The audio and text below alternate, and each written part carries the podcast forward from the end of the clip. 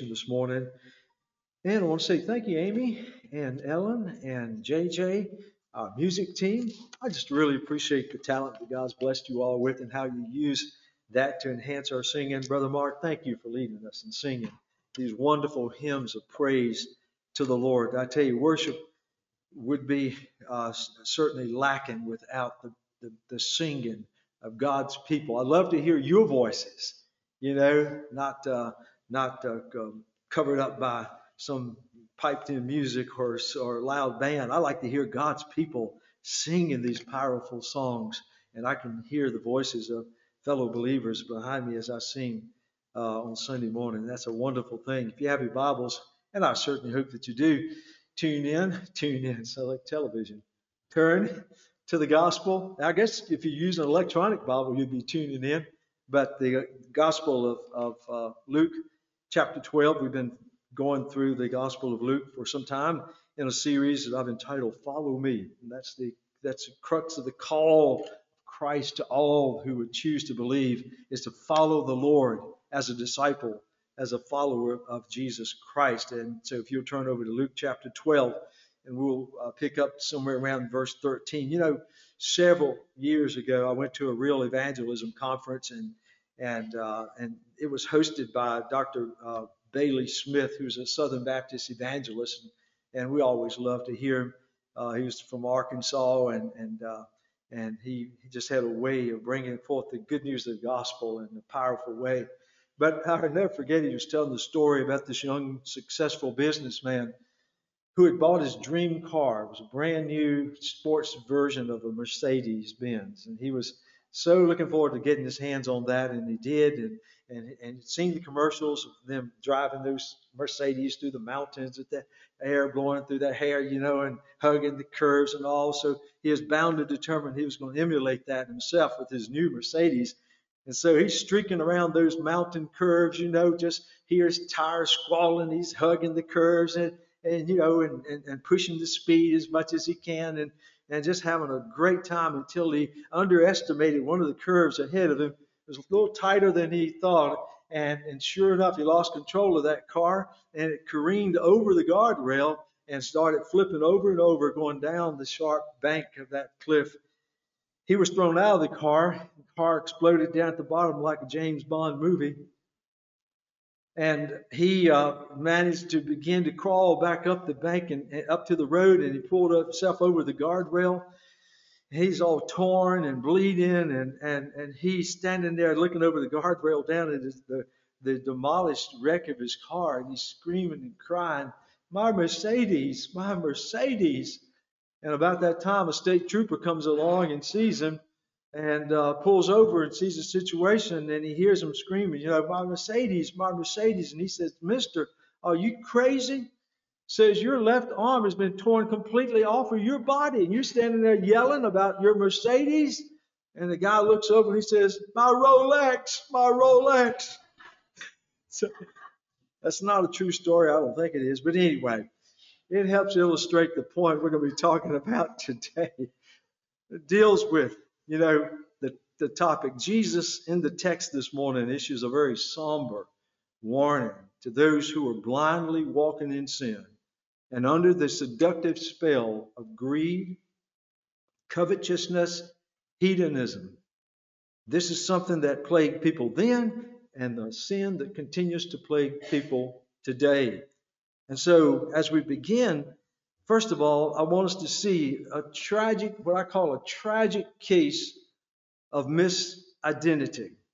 And, and you know, here is, is probably one of the worst cases of, of mistaken identity in the Bible. And so we'll see it as we begin to look in verse 13. But before we do, I think it warrants a, a, a time of a review uh, because to appreciate this man that, that we'll see featured beginning in verse 13, to see the nature of his mistaken identity of Christ, we got to consider all that has transpired up to this moment of this dialogue. You got to consider the, the thorough exposure that he has already had to Jesus, to the Son of God. Going all the way back into chapter 12 at the beginning in verse 1. You know, it's, it's, it's so sad to consider, Tim was uh, sharing with us about the, uh, the, the people group that we're praying for today, and, and, and he's been introducing us in our kingdom prayer concerns to people groups in Asia and sub-Sahara uh, Africa and other parts of the world, millions of people, millions of people who have never had any exposure to Jesus Christ. No exposure to the good news of the gospel, something that you and I take for granted all the time. The man that we're going to be focusing on in our text today has had ample exposure to Christ. Let me just walk you back through some, some salient points there in chapter 12, beginning in verse 1. In, in verses 1 through 3, he's heard the, the, the, the, the stern condemnation that Jesus has given to the Pharisees for their hypocrisy. He's heard Jesus take on the religious leaders of that day and accuse them of exercising a hideous form of, of, of, hypocrisy. In verses 4 through 7, as a part of the swirling mob around Jesus, he's heard the Lord teach about the fearsome judgment of Almighty God that, that, that uh, results in people's souls being cast into hell for eternity. And he's also heard how Jesus describes the Father's gracious provision for his faithful people. And in verses 8 through 12, along with the rest of the multitude, this man has been exposed to hearing Jesus clearly reveal that he himself is the Son of God, the promised Messiah, and is given evidence for that. And to go on and to describe the eternal damnation that awaits those who would dare to blaspheme the Holy Spirit of God. Jesus, this man has been exposed to the teachings of Christ on these very subjects here. Also, this man, this unnamed character, like others back in chapter 11, had the privilege of witnessing Jesus casting out demons out of people and giving people back their lives. And, and, and he, he heard Jesus back in chapter 11 there issue six scathing woes of judgment upon the religious leaders of that day. All of this, this man has had opportunity. He, it's not like he just walked upon Jesus for some time as a part of this great multitude that, that Luke said there in chapter 12. There were so many people gathered around Jesus that they were actually stepping on one another. And this man has been in the midst of it. He's been in the mix. He's seen, he's heard, he's been exposed to the very Son of God, Emmanuel, God with us, the promised Messiah. And yet we see this man's, despite his thorough exposure to the Messiah, we see this man's ignorant disclosure. Look at verse 13 with me. Then one from the crowd, doesn't give his name, said to him, Teacher, tell my brother to divide the inheritance with me. Now, Jesus has been taking on the Pharisees. He's been casting out demons. He's been preaching on the kingdom of God, the, the judgment of God. He's been, he's been t- taking on all these major spiritual matters, virtually doing spiritual warfare right there before the people. And this man injects, Would you, teacher, would you just tell my brother to divide up our inheritance? Let's settle the estate.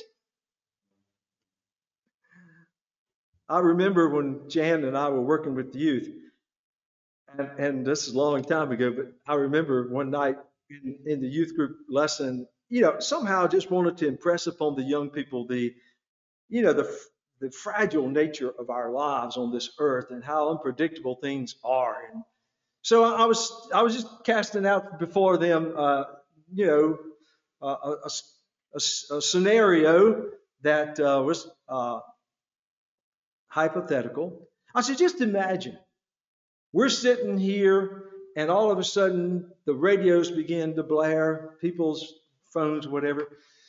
And and the word, and this is back during the, the Cold War was raging between the United States and Soviet Union. Um, and Soviet Union, of course, was still intact. I said, just just imagine we we got a news report that the Soviet Union has launched a barrage of intercontinental ballistic missiles, each carrying a large nuclear payload. And they're headed to the east coast of the United States of America. And for all practical purposes, we know we have minutes to live before impact of those, those gigantic nuclear ballistical missiles. And the room began to kind of hush. I think they were starting to grasp. What if you only had minutes in your life? One dear, sweet little girl, she was in high school. She just blurted out. She says, Charlie, where's the East Coast? Well, needless to say, the rest of the group just burst out laughing, and they, you know, I, I realized I was not going to capture the, the moment of teaching that I wanted after that. But, uh, but anyway, just imagine Christ pouring his heart out and dealing with the Pharisees and the other religious leaders, trying to impress upon the people the, the nature of his call and his mission in the world, who he was, and, and here's this man with his disjointed request that is totally inappropriate and spiritually ignorant.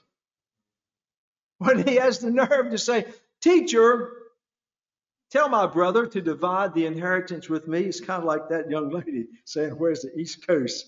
I know Jesus is that. First of all, after all that he's been exposed to in the presence of the Son of God, he has audacity to address Jesus as teacher. Now, I'm not making light of the wonderful and, and, and God given and I, I know important, vital role that teachers carry and play, Jessica. We appreciate and love our teachers. But to simply use a term that in the language of that day they used to describe the average run of the mill Jewish rabbi in referring to the, the incarnate Son of God, the Messiah of mankind, was like a, a virtual slap in the face. He didn't know who he was talking to. It's like people today. It makes my skin crawl when I hear somebody refer to God as, oh, you know, the man upstairs. And I'm thinking, yikes. That in and of itself is a, a, a true giveaway of the fact that they, number one, they don't have a clue who Jesus is. Number one, he's not a man, not just a man. And number two, he's not upstairs. He's at the right hand of God the Father. And so for this man to, to, to turn to Jesus now wasn't unusual in that culture for a Pharisee to arbitrate in family settlements or civil settlements or matters like that.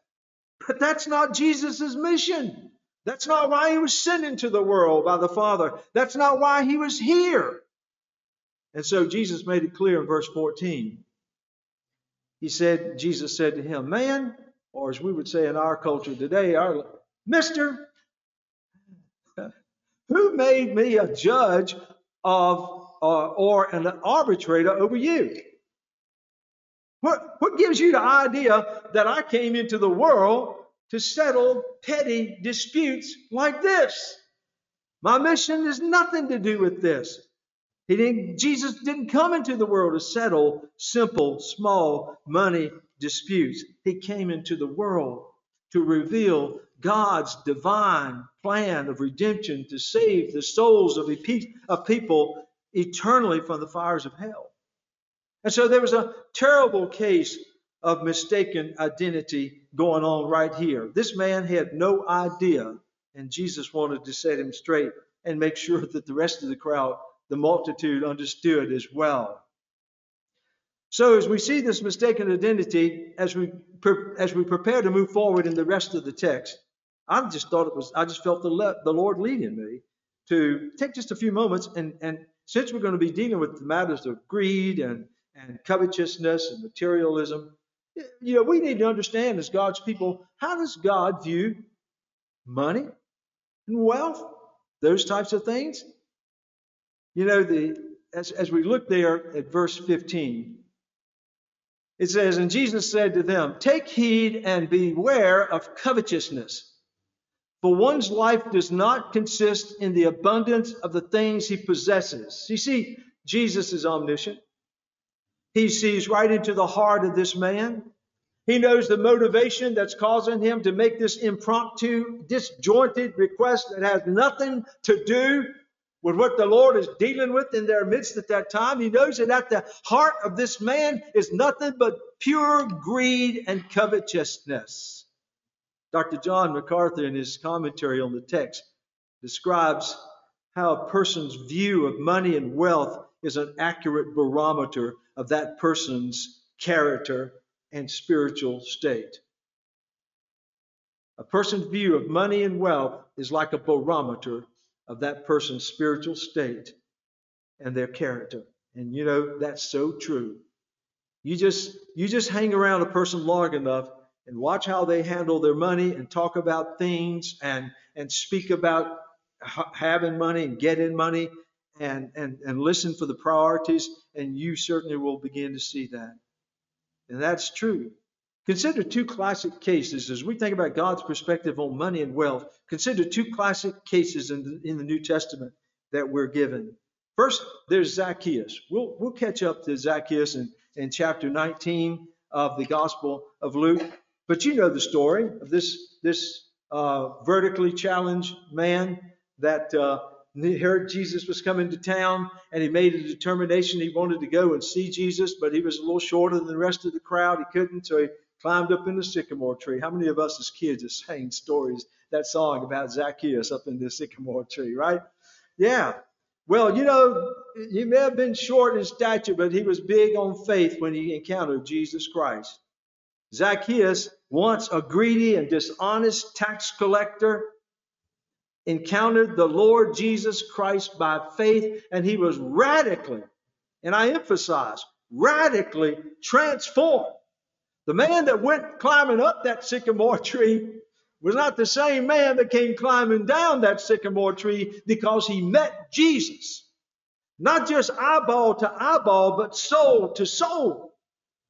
And in that encounter, Zacchaeus became a wonderfully transformed, saved, born again believer of Jesus Christ. How do we know that?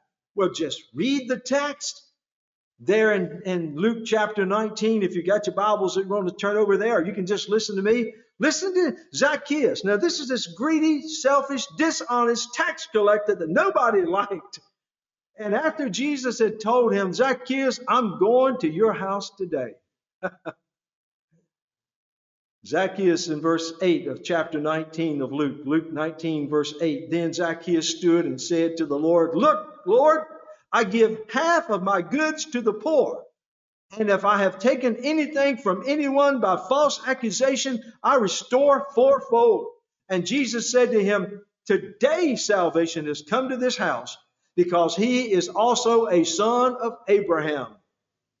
For the Son of Man has come to seek and to save that which is lost. Let me tell you something. Zacchaeus got his whole uh, perspective on money and wealth and material possessions totally rearranged in just a matter of minutes because Jesus took over his life. Jesus gave him a new perspective. But then there was another encounter in, uh, in Matthew's gospel in chapter 19, you remember a young rich ruler came to Jesus and very kind of, you know, puffed up and proud, basically saying, uh, Teacher, you know, I'd like to know how I can uh, be sure that I have eternal life.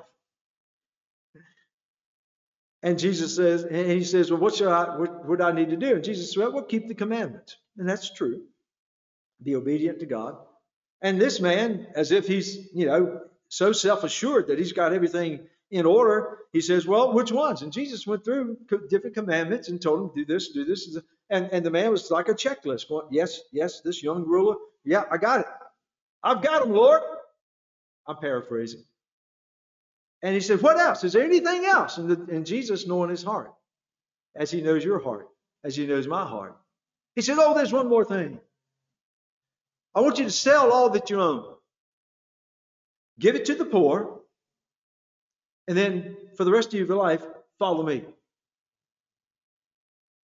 And the man's domino structure of self uh, pride and ego began to fall, crumble down. He left. He walked away. He walked away from the Son of God. He walked away from eternal life. He was walking towards the eternal burning fires of hell for eternity. And it says, and he was very sad. You see the contrast between Zacchaeus, who encountered the Son of God, and this rich young ruler? It was all their perspective on money and wealth. And so, you know, it's important for God's people to understand. We have to beware of this trap of covetousness and beware of the trap of greed. Well, when we talk about God's perspective on money, yeah, folks, let's put, make the record straight. Set the record straight. God's not opposed to money or wealth. Listen to Deuteronomy chapter 8, verse 18. It says, It is God who gives you power to get wealth. The only reason people gain, gain wealth is because God allows it. Nobody gets rich without God allowing them to get rich. That doesn't mean all Christians, godly people, will be rich. But the fact is, God is the one that allows anyone to get rich. But you know, there are record, recorded accounts in the scriptures where God has blessed some of his faithful servants with quite a bit of wealth. Abraham, we know, was a wealthy man by the standards of that day. So was Isaac, and so was Jacob. Boaz, the husband of Ruth, we know was a prominent businessman. He was quite wealthy. King Solomon was touted as the richest man in the world at that time. He had more riches than he knew what to do with. God had blessed him not just with wisdom, but with wealth. And in the New Testament, we know that uh, Joseph of Arimathea was a wealthy man. And, and he, uh, out of the kindness of his heart, took care of funding the burial of the Son of God. So, so God's not against people getting wealth. In, in, Deuteronomy chapter 15, in verses 4 through 6, the Lord promised the Israelites as they were going towards their promised land to settle in as his people, he promised them, he says, Listen, I will bless you. If God says, I'm going to bless you, folks, God's going to bless you. And he was basically saying, I'm going to take care of your needs. And you won't have to worry about your food and your shelter and, and, and the things that you'll need. He says, because when you get into the promised land, I am going to bless you if you heed my voice, if you keep my commandments, if you obey my commandments. In other words, you live as you should live as my people, as, as, a, as my people under the covenant that I, I'll establish with you, and I will provide for you. In other words, God tells us if we live our lives obedient to His word, submissive to His Holy Spirit, we make Jesus Christ the priority of our lives, God's going to bless you. Now, please hear me carefully. This is not a guarantee that if you're a good Christian, you're going to be rich because then I sound like the prosperity gospel people, and that's just not the way it works, folks. But I can tell you this as a principle, I know for a fact that if you are faithful to the Lord, God will be faithful to you. And He will take care of you. It's a principle, a general principle of the generous nature of our God. However, our Lord lovingly warns us of the pitfalls of greed and materialism. He doesn't let us walk into this blindly. No such thing as a Christian falling into the trap of greed and covetousness and materialism and say, Oh, I didn't know that. Listen in 1 Timothy chapter 6, verse, 6, uh, verse 10, Paul said to Timothy, The love of money is a root of all kinds of evil. Now you'll notice he didn't say money is evil. He said the love of money, the, the insatiable desire to have and have more and, and get more and never be satisfied. You know, I've heard people say that have known very wealthy people.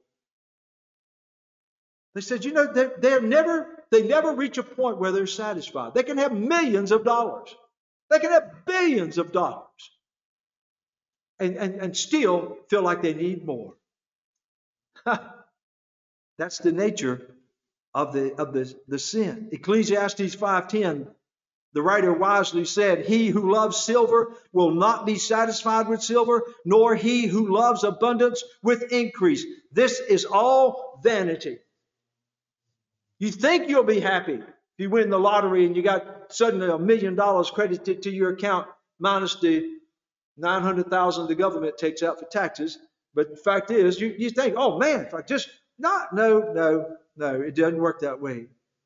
There's danger in loving money. There's danger in loving material possessions. There's danger in being covetous by nature. The Bible gives a number of cases where greed resulted in tragedy for many people. Back in the book of Joshua, chapter 7, do you remember the name of the man Achan? God had told the people of Israel, when you conquer Jericho, you do not take any of the bounty, none of the, the spoils for yourself. Achan looked around, saw some very valuable jewels and things. He didn't see any of his friends or whatever, so he stashed it, ran back to his tent, dug a, dug a hole, and buried it, covered it up, and thought, nobody ever know now. And you know what? None of the Israelites knew, not even Joshua.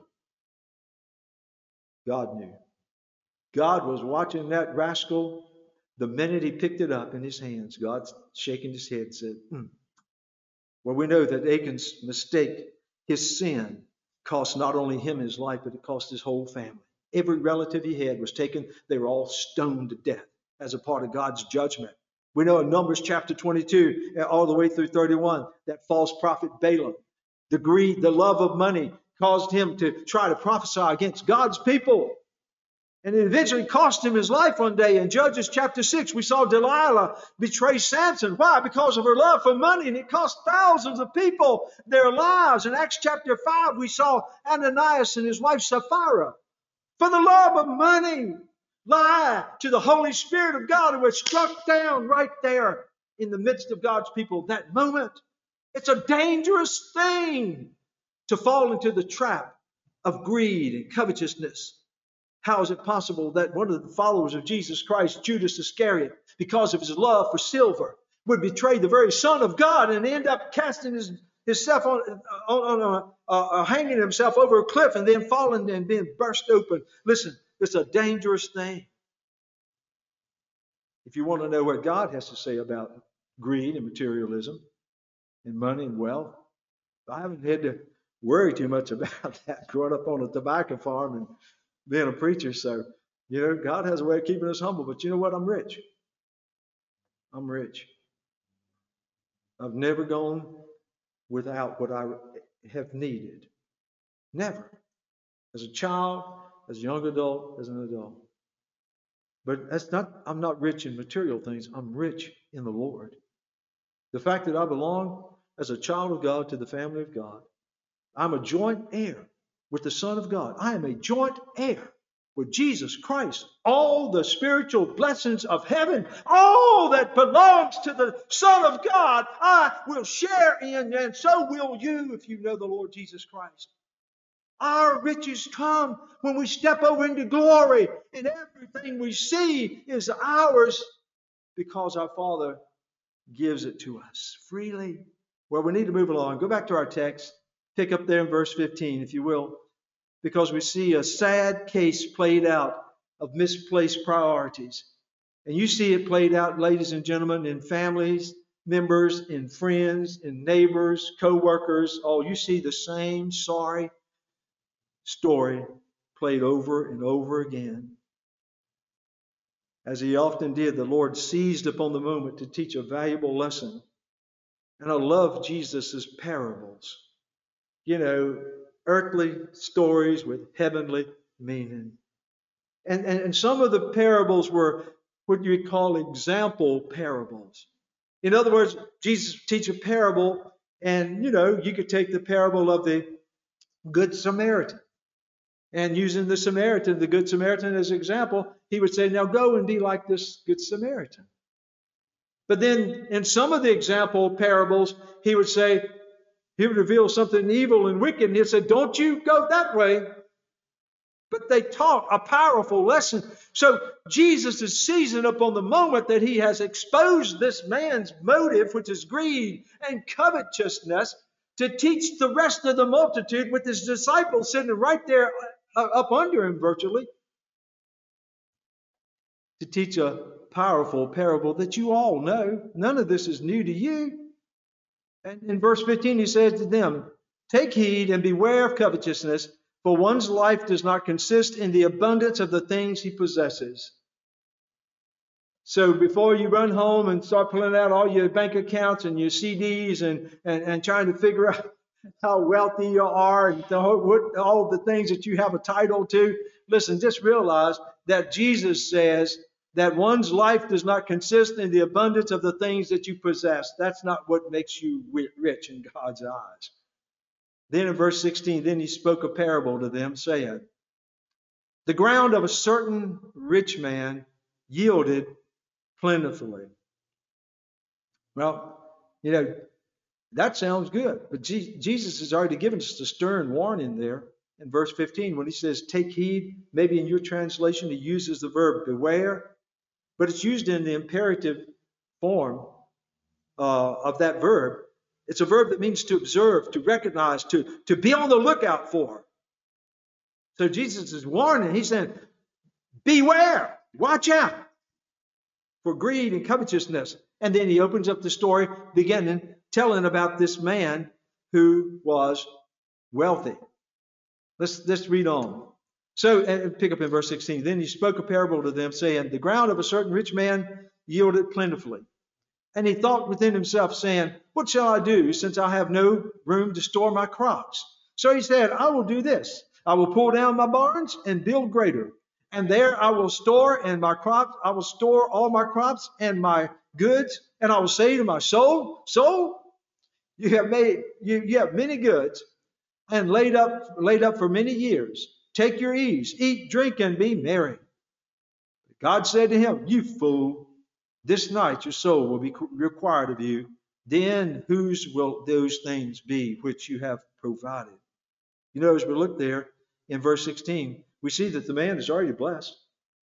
It, it, it, Jesus starts out, he didn't say this is a poor man who became rich. He just simply says that, that there was a, a certain man in the ground of, of that certain rich man yielded plentifully. He was rich and getting richer by the moment. And Jesus wanted people to understand that. And then in verse 17, he goes on, and this man thought within himself, saying, What shall I do since I have no room to store my crops? I'm going to ask a very personal question, and some of you may be uneasy and embarrassed by this. Oh, yeah, people looking now. Do you ever talk to yourself? Now, you don't have to raise your hand. Now, I'm going to go ahead and confess to you that your pastor and pastor's wife regularly talk to ourselves. In fact, Janet will stick her head in the room and say, Who are you talking to? I said, Oh, I'm just praying. No, what? I'll talk, you know, you ever get talk to you say, Charlie, that was stupid. Why, why did you do that? You know, oh, you need to remember to do this and that's it. Yeah, yeah. Jan would say, Oh, I'm sorry, I was talking to myself. I said, Well, that's okay with me as long as y'all getting along, you know. so this gentleman here obviously was one of those who, like myself, would talk to himself and he thought he thought within himself and then he said you know what shall i do since i i have no room to store my, my crops? One commentator says right right question. But he came up with the wrong answer. The right question was yeah i'm, I'm so, so blessed. I got more than i can possibly use right now. It would have been great if at that point he would have said you know what? I need to give all my surplus to the poor I need to go and take this down to the synagogue or, you know, to the temple and let them translate it into, you know, giving it out to the, to the poor as alms or whatever. Yeah, I could do that. Or I'll just go through my neighborhood and, and, and, and, and give away all the produce that I don't really have to have. Oh, that would have been so good, wouldn't it? But you see, this man's spiritual blindness and his ignorance caused him to come up with the wrong answer. He could have really benefited from the teachings of the Apostle James. Let me just share an excerpt out of James chapter 4, verse 13. And I think this speaks to me. I think it speaks to you. In James chapter 4, verse 13, he says, Come now, you who say, Today or tomorrow we will go to such and such and, and such and such city and spend a year there, buy and sell and make a profit? Whereas you do not know what you what will happen tomorrow? For what is your life? It is even a vapor that appears for a little while and then vanishes away. Verse 15. Instead, you ought to say, If the Lord wills, we shall live and do this and that. But now you boast in your arrogance. All such boasting is evil. Therefore, to him who knows to do good and does not do it, to him it's sin. This man could have benefited from the words of the Apostle James just to realize we make all these plans to, to multiply, you know, our surplus and to gain more possessions and to gain more, you know, and, and, and he, James said, listen, the thing you need to do is get before God and determine what God's will is and then say, if it is God's will, I will do that. Well, his spiritual ignorance, like so many people today who are living in materialistic and humanistic ways and hedonistic ways and focusing on themselves, his spiritual ignorance prevented him from seeing the gracious providential hand of Jehovah Jireh, the God who provides what we need and when we need it. Isn't it amazing how no one acknowledges God when good things go on in their lives or in their community? You know, you don't hear a lot of people going around you know, talking about, oh, hallelujah, this wonderful weather we've had. Oh, we the, the crops were so good this year. God is so good. You know, you don't see that on the news. But then you let one disastrous storm come through, or some, some terrible natural disaster happen, and even the insurance companies jump in on it. It's an act of God. it's an act of God. We can blame God for the bad things, but you know, we're very slow in giving Him credit and praise for the good things that happen in our lives, personally or collectively, as families, as communities. And so our main character was ready to give praise and glory, all right. Oh, he wasn't afraid to, to give praise and glory, but he was giving it to himself and not to the Lord. Notice how many times he uses the pronoun I. Six times. And my five times in this short text here. Let's just read through them. You pick up on them as verse 17. And he thought within himself, saying, What shall I do? Since I have no room to store my crumbs. So he said, I will do this. I will pull down my barns and build greater, and there I will store and all store all my crops and my goods, and I will say to my soul, Soul, you have many good things laid up for many years. Eat your ease, I mean, uh, take your ease, eat, drink, and be merry. Six times I, five times my, and God zero. And that's what greed and covetousness does. It takes the glory from God and it transfers it to us, to man. You know, he could have benefited from the words of the Apostle John. This is a passage that means a lot to me to keep things in perspective in John, 1 John chapter 2, verse 16, when he says, This world is passing away, and the lust of it. But he who does the will of God will abide forever. You can drive through some of the most prosperous zones in town or communities in, in, in the state and see all the mass accumulations, big, gigantic skyscrapers and massive mansions and spreading, you know, farms and, and all the possessions that people have. And oh boy, I'm sure many of them, I'm not saying all of them, but I'm sure that many of them lay down at night on the bed and said, Oh, soul, you've done good. You've earned $3 million a day and didn't have to lift your hand. You'll just keep on adding to, you're going to be the you're going to be the most successful person in your industry. Oh, so eat, drink, and be merry. That's the philosophy of what we call the American dream.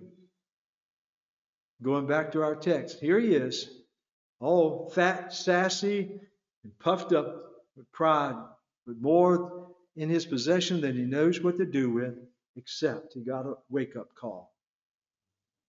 Can you imagine what transpired in this man's mind? what occurred in his heart when an unmistakable divine voice says with absolute clarity and conviction, You fool. God said to him, You fool. It's one thing when a brother or sister calls you a fool, or a neighbor or friend or somebody calls you a fool. But friend, when God calls you a fool, you know trouble's coming. Listen to what God said. This night, you won't even have time to eat the surplus. You won't have time to drink the wine. You won't have time to march around in the community tomorrow and the next day and brag about all that you have because this night, this night that you're laying in your bed breathing right now, your soul will be required of you. You're going to hell.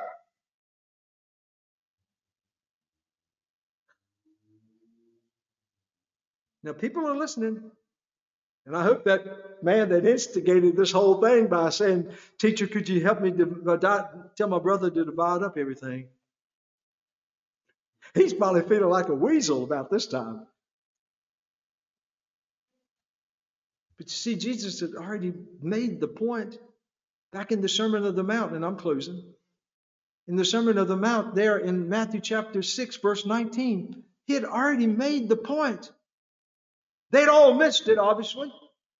But back in the Sermon on the Mount in Matthew chapter 6, verse 19, Jesus said, Do not lay up for yourselves treasures on earth where moth and rust destroy and where thieves break in and steal. But lay up for yourselves treasures in heaven where neither moth nor rust destroy and where thieves do not break in and steal. For where your treasure is, there your heart will be also. You know, I drive through the countryside sometimes and see these big old, beautiful mansion buildings of people that one day in their heyday, oh man, they had their big, massive farms. And some of these people may have used slave help, but you know, generations ago to build up their wealth. Oh, they, I can just imagine those big southern parties like you see in the movie Gone with the Wind, you know, oh yeah, everybody's walking around sipping, you know, juleps or whatever. What do you call them? I don't know. But anyway, with their fancy clothes on, you know, and, and, and that mansion was probably sparkling white. And all the furnishings and the flower gardens and, and the fountains and oh, but now I go by and it's overtaken with kudzu. Windows are knocked out, doors bashed in, you know, bats flying out the chimney. And I mean, oh my goodness. They whoever built that house probably thought, oh, it's going to be this way forever. That's that was their treasure. That was their treasure.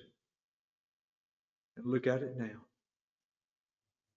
Oh, you think about all the things that God has blessed you with.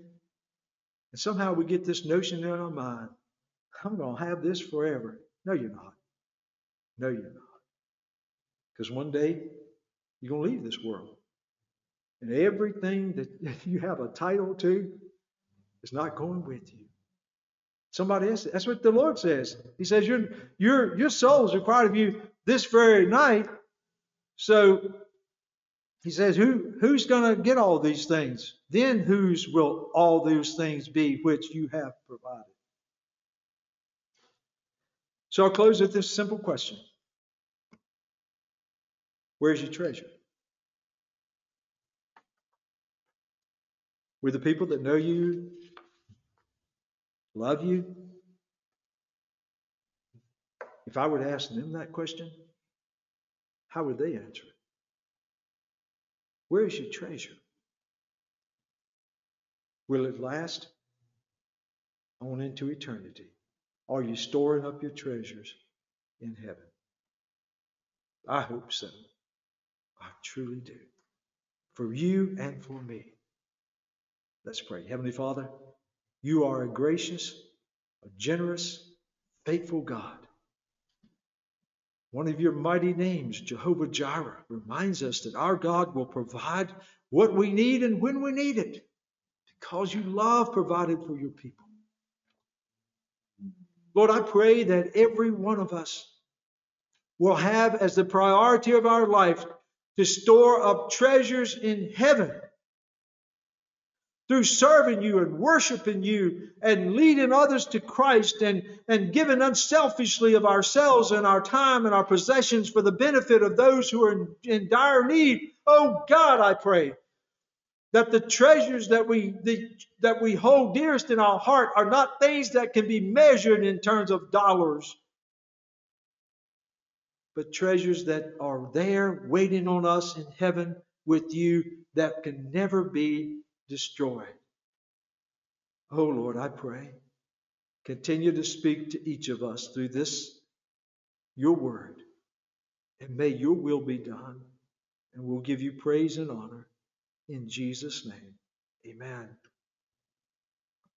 Brother Mark, if you will, please come and close the service as you feel led.